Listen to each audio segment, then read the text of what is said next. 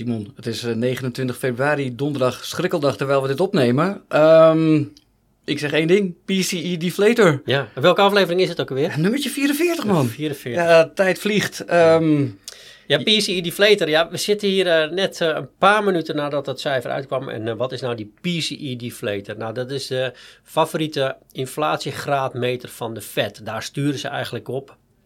Eh, en die moet eh, naar beneden. Eh, want die was natuurlijk eh, zeker de afgelopen nou ja, twee jaar eh, veel te hoog. Boven de doelstelling van de 2% die de Fed ook nastreeft. Ehm, daar was wat, wat spanning ontstaan, moet ik zeggen. En dat had vooral te maken met de CPI, oftewel de gewone consumentenprijsinflatiecijfers die we al, wat is het, twee weken geleden ehm, eh, gepresenteerd kregen. En die vielen wat hoger uit dan verwacht. Dus vandaar dat ja, de aandacht vandaag in ieder geval voor het moment naar die PCE-deflator ging. En ik kan eh, je vertellen, morgen lees je dat ook in eh, de krant of vandaag, eh, dat die uit zijn gekomen precies in lijn met de verwachting van analisten. Dat betekent op maandbasis een plusje van 0,3%. En op jaarbasis een vertraging van 2,6 naar 2,4%. En de kerninflatie die is ook wat afgezwakt van 2,9 naar 2,8%. Ook in lijn met de verwachting van analisten. Dus geen eh, bijzonderheden daar. nou, als ik denk alles in lijn met de verwachting, dan eh, zal er op de koersborden ook niet heel veel spanning zijn. Nee, nou ja, dat is eh, natuurlijk vooral dan ten eerste te merken aan, aan de obligatiemarkt. Want dat is waar ehm, die inflatiecijfers als eerste en het snelst worden verwerkt. Ehm, daar zien we wel dat in aanloop naar eh, dit inflatiecijfer de rentes wat opliepen in, eh, in Amerika. Maar inmiddels uh, langzaamaan alweer ietsjes aan het afzwakken zijn. Ik denk ook dat dat de richting is die we verder dit jaar zullen gaan zien. Want ja, ongeacht ehm, de snelheid waarmee het nu gaat, hè, die zien we wel wat afzwakken. De vertraging van de inflatie ehm, staat wat ons betreft als een paal boven water dat, dat die inflatie in de loop van dit jaar nog verder naar beneden gaat. En dat betekent dat ook eh, de Fed, eh, maar ook de ECB later dit jaar, en dat zal rond ehm, ja, mei, juni zijn, eh, dat ze voor het eerst de beleidsrente weer eh, gaan verlagen. Juist. Ehm, nog eventjes, misschien even geinig om eventjes voor, sommige luisteraars even bij stil te staan. Wat voor gereedschap heeft de Fed om, eh, de, om aan de inflatie te gaan sleutelen? Nou ja, het belangrijkste instrument is natuurlijk de beleidsrente. Hè? Dus als het ware het, het rentetarief wat zij doorrekenen aan eh, commerciële banken. Als ze natuurlijk de rente omhoog schroeven, oftewel de prijs van geld duurder maken, ja, dan betekent het ook dat daarmee ehm, het verstrekken van kredieten normaal gesproken afneemt. Wat logisch is. Hè? Ga maar na eh, dat op het moment dat je bijvoorbeeld eh, te maken hebt met een hogere hypotheekrente of een hogere krediet, ja, dan wordt het minder aantrekkelijk om, eh, om dat geld te lenen. En als dat niet gebeurt of minder gebeurt, dan betekent ook automatisch dat je daarmee de economische groei afzwakt. Eh, en daarmee ook ja, de prijsverhogingen eh, die worden opgedreven door, ja, door extra vraag. En als dat wegvalt, dan zie je ook dat de inflatie normaal gesproken weer naar beneden afzwakt. En dat is precies wat er gebeurt. En is dat dan ook inderdaad eh, de hogere rente, dat het ook op de beurs eh, leidt tot lagere koersen? Nou, niet altijd. Hè. Die, we hebben natuurlijk gezien, zeker eh, vorig jaar ehm, en met name in 2022, dat op het moment dat de rente omhoog gaat, als gevolg van die ja, enorme eh inflatiepiek die we destijds meemaakten, ehm, dat door die, eh, ja, die hele sterke stijging van rentes, dat de waarderingen voor risicovolle, eh, van risicovolle beleggingen, waaronder ehm, aandelen, dat de waarderingen onder druk kwamen. Ehm, toen was de inflatie en de rentestijging te sterk. En wat je nu ziet is dat in plaats van dat die inflatie eigenlijk voortkomt uit, ja, we noemen het problemen met de, de aanbodkant, waar we destijds mee te maken hadden met, eh, in de coronaperiode, dat je nu ziet dat die inflatie, ehm, die ook wat lager is, vooral ehm, voortkomt uit, eh, uit de vraagkant van de economie. We hebben allemaal eh, werk, tussen haakjes, bijna iedereen heeft werk, dat geldt ook in de VS. We zien dat de lonen omhoog zijn gegaan en we blijven gewoon ja, consumeren. Eh, en vanuit die vraagkant eh, zie je nu met name in de dienstensector, ga maar na, als je gaat eh, ja, uit eten of andere leuke dingen buiten de deur doen, ehm, dus niet echt spullen kopen, maar echt gebruik maken van diensten, dan zie je dat daar met name de prijzen nog wel wat, wat oplopen. Dus is het meer ja, vraaggedreven inflatie en als die omhoog gaat, Ehm, dan eh, hoeft dat niet per se eh, negatief te zijn voor eh, aandelen. Want dan zie je dat met name de bedrijven die heel sterk zijn in ja, het doorvoeren van die prijsverhogingen zonder marktaandeel of omzet te verliezen, ja, dit, die juist extra profiteren van die wat hogere inflatie. En ik denk ook dat het heel goed is, ook voor de luisteraars, om te beseffen um, dat een beetje inflatie, en dat is ook precies wat de, de centrale banken nastreven, juist goed is om consumenten en ook bedrijven aan te sporen en um, met, met consumeren en ook uh, met investeren om de economie te laten groeien. Dus um, je ziet dan ook dat heel veel van die ja, inflatie uiteindelijk wordt doorgerekend naar, uh, naar de klant en tot uitdrukking komt in de winsten die ook meestijgen met die inflatiecijfers. Inderdaad. Uh, vorige week hadden we het daar eventjes kort over. Inderdaad, de allocatiewijziging, die hebben we toen ja. al eventjes aangestipt. Um, en, en, nog even heel kort daar even bij stilstaan ook inderdaad. Dus de, de wijziging van hè, meer op aandelen dan op obligaties. Ja, precies. Want daar zit wel een behoorlijke um, wijziging ook in, uh, in onze gedachten, in onze uh, strategie ten opzichte van wat we eind vorig jaar in onze Outlook hebben um, beschreven en gecommuniceerd. Uh, waarbij het vooral uh, belangrijk is om uh, ja, de aanleiding voor onze allocatie toe te lichten. En die zitten met name in de economische groei in, in Amerika. Daar waar we eigenlijk nog wat ja, terughoudend waren in onze groeiverwachtingen, met ook nog wel een, een recessiekans ingeprijsd, zien we dat die nu naar ons idee niet heel waarschijnlijk lijkt. We zien dat de arbeidsmarkt heel sterk blijft. We zien ook dat uh, aan andere cijfers uh, die we kunnen aflezen dat de Amerikaanse economie goed draait. En de recessie verwachten we nu ook niet meer. Juist. Dat betekent ook dat ja, winstcijfers van bedrijven dus nog wat verder kunnen aantrekken. Uh, en dat um, in samenhang met inflatie die ook wat langer hoog zal blijven, dus niet in een rechte streep zal dalen, maakt ons in ieder geval positiever uh, over aandelen ten opzichte van obligaties. Ja, voor wat betreft uh, het beleid van de Fed, dan hoor ik jou ook vaak zeggen: het gaat om de richting qua renteverlaging, niet zozeer hè, om het tempo daarvan. Klopt. En um, het gaat. Ja, iedereen probeert natuurlijk te voorspellen wanneer wordt dan die eerste stap gezet. Dat lees je altijd in de voorspellingen voor de. Voor ja, de dat is waar. Gaat het, gaat het mei worden? Ja, gaat, het, morgen worden? Ja, gaat het morgen worden? voor mij is dat dan wat minder spannend, uh, omdat de grote lijnen denk ik wel heel duidelijk zijn. En die grote lijn is dat.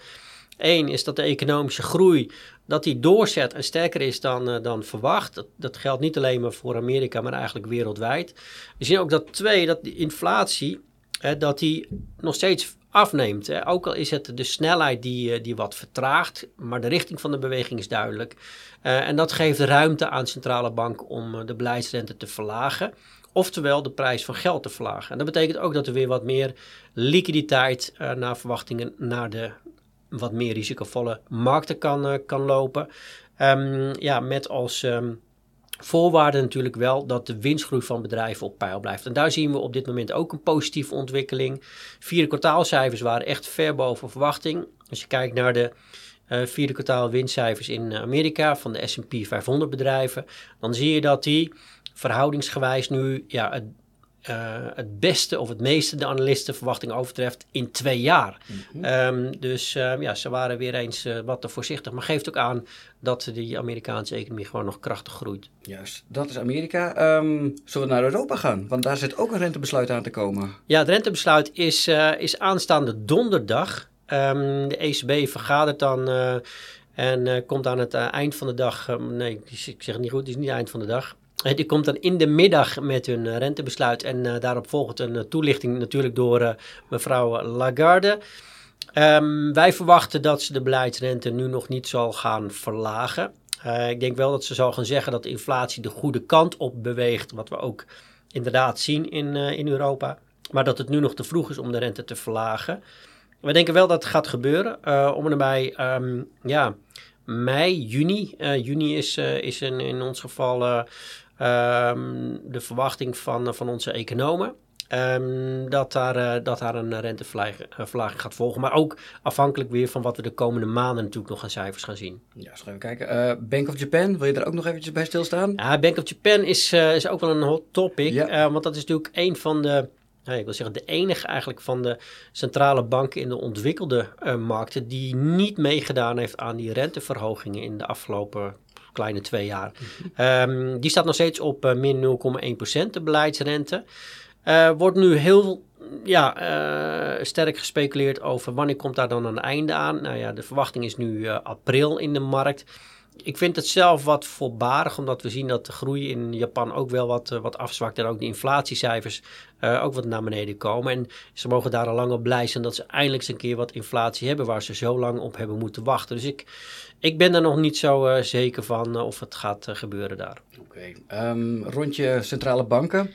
Um, ja, dan wil ik het ook nog even met je hebben over. We hebben het eigenlijk er nooit over. Bitcoin. Ja. Je ontkomt er niet aan. Um, Ja, toch even heel benieuwd inderdaad gewoon. Weet je, we praten er nooit over. We doen er eigenlijk weinig mee. En ik wil toch even graag horen van, eh, van jou hè, als spreker namens ING Investment Office. Hoe kijk je er nu naar? Ja, nee, we hebben hem eh, gewoon in, in, in mijn scherm staan. Dus ik volg hem elke dag. Ja. En wat natuurlijk opvalt, en dat is, geldt ook bij, eh, bij gewone beurzen, als er grote bewegingen zijn, en met name bij de bitcoin, als die omhoog schiet, ja, dan zie je dat het heel populair uh, wordt en dat er heel veel vragen komen van uh, wat, wat moeten we daarmee. Het gekke is dat als hij halveert, dan hoor je niemand meer over, want dan ja, is het blijkbaar niet, niet interessant.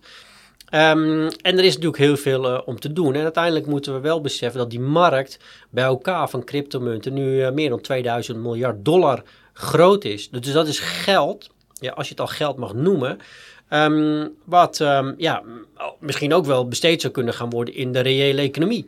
En uh, dat is natuurlijk wel een hekel punt, want als je centrale bankier bent en er komt in één keer ja, meer dan 2000 miljard, bij wijze van spreken, extra aan geld waar je geen controle over hebt mm in de reële economie, dan wordt het ook veel lastiger om de inflatie... Zie dan maar eens de inflatie in toom te houden. Ja, precies. Nou, nu zien we niet dat dat uh, gebeurt. Hè. Het is niet zo dat mensen nu in één keer massaal hun cryptomunten gaan verkopen en, en daar geld mee of bestedingen gaan doen. maar het is natuurlijk wel iets wat, wat zeker de, nou ja, de instanties bezighoudt. Ik vind het vooral een, een teken dat um, beleggers weer um, zin hebben in risico. Laat ik het zo omschrijven, want je ziet vaak dat daar wel een uh, sterke correlatie, een sterke samenhang mee is. Dat op het moment dat um, ja, de risicobereidheid toeneemt, uh, dat beleggers ook weer op zoek gaan naar, uh, naar, naar, naar kansen, naar loten, naar, uh, ja. Nou ja, noem het wat. en je ziet toch ook steeds meer serieuze partijen inderdaad. Hè? De, de Bitcoin ETF of de crypto ETF's, ja. die zie je, zie je opkomen. Steeds meer grote namen die, die zich verbinden eraan. Ja, zeker als een markt zo groot is als wat ik net al zei, meer dan 2000 miljard dollar. Ja, dan valt er ook geld aan te verdienen. En waar geld te verdienen valt, ja, daar zijn ook financiële partijen actief. Juist, dus tot zover Bitcoin. zullen we het daar hierbij laten nu eerst? Zeker. Helemaal goed. Um, de agenda, laten we daar eens even naar gaan kijken voor komende week. Ja, want um, er staat best wel weer wat uh, op het programma. Het is natuurlijk nooit saai, hè? alhoewel de ene week wat, uh, wat meer uh, belangrijke cijfers dan de andere.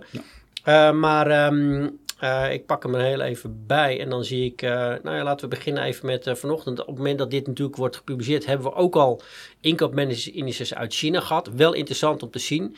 Chinese beurs die het deze maand goed doet, eindelijk zou ik willen zeggen, want uh, die staat uh, uh, flinke achterstand ten opzichte van de rest van de beurs, maar gaat nu op weg naar de beste maand ten opzichte van wereldwijde aandelen sinds juli vorig jaar. Dus er lijkt wat, wat herstel in te zitten. Um, dan krijgen we um, vanochtend ook nog ja, inflatiecijfers van, van de eurozone. Uh, en dat vooruitlopend op waar we het net over hadden, het ECB-rentebesluit van volgende week, is natuurlijk wel een cijfer ook om, om in de gaten te houden. Uh, nog even heel kort eventjes ja. naar China, inderdaad. Dat dat een beetje nou, dat achter is gebleven. Ja. Um, is het dan echt ook inderdaad gewoon dat de markt nog steeds door kan stijgen... omdat er achterblijvers nog steeds gekocht worden? Nou ja, wat we zien natuurlijk is... we krijgen heel veel vragen van... Uh, joh, hoe kan het nou dat die wereldwijde aandelenbeurzen oplopen? Nou, kort gezegd, dat, ze zijn hersteld. En we hebben nu de piek van, wat was het, november 2021... zijn we overstegen. Die hebben we gebroken. Maar vergeet niet dat de winsten van onderliggende bedrijven in diezelfde periode veel sterker zijn gestegen. Dus zo bekeken is het zo, zo, gek nog niet. We zien ook dat die rally zich verder verbreidt. Het begon in Amerika met de mhm. tech-aandelen. De bredere S&P die de koers brak. We zien ook de Duitse, de Franse beurs, de Europese stok 600, de AIX-index. Zien ook, naar, als we kijken naar Japan, na 35 jaar um, de uh, Nikkei-index uh, records breken. En dan zie je dat op het moment dat er dus ja, weinig reden is om heel bezorgd te worden en beleggers wat risico, um, um, meer, wat meer risicobereid zijn, Um, dat ze ook kijken naar, uh, naar die markten die achtergebleven zijn. En China is er daar uh, daadwerkelijk eentje van. Ja. Ja. ja. je zou wel gek zijn om uh, uit te zijn gestapt. Wat toch een heleboel mensen hebben gedaan. ja, daar hebben we natuurlijk al over, ges over gesproken en, en, over geschreven. Ik denk dat inderdaad um, ja, het slimste wat je kan doen is gewoon blijven zitten. En ja, je moet je bewust zijn als belegger dat je wel eens een keer een wat mindere periode hebt. Maar tijd heelt in dit geval vrijwel alle wonden. En timen met, met proberen uit te stappen en daarna weer in te stappen. Mensen, één advies, ga dat niet proberen. Dat kan helemaal niemand. Ehm, dat lukt niet en daar word je niet wijzer van. Helder. Door naar de kalender. Ja, de kalender. Um, nou, de inflatiecijfers uit de eurozone dus. We hebben nog inkoopmanagers indices uh, van ISM, Institute Supply Management uit, uit Amerika vanmiddag. En dan gaan we lekker een weekendje Formule 1 kijken. Oh, het begint weer? Het is, as we speak, al begonnen. Want um, gisteren, ik spreek dan over donderdag natuurlijk, de eerste vrije training. vandaag de tweede en als ik het goed heb, ook de kwalificatie. Want de race is al zaterdag in verband met Ramadan. Ah, uh, Max een beetje concurrentie dit jaar of wordt het weer van start tot finish uh, gewoon uh, uitrijden? Ja, het wordt heel spannend of hij alle wedstrijden kan winnen dit jaar. Ja, oké, okay, op die manier. Dus, ik, ik heb er wel vertrouwen zitten. hey Simon, dankjewel man. Ik spreek je volgende week weer. Zeker, tot volgende week. Tot volgende week.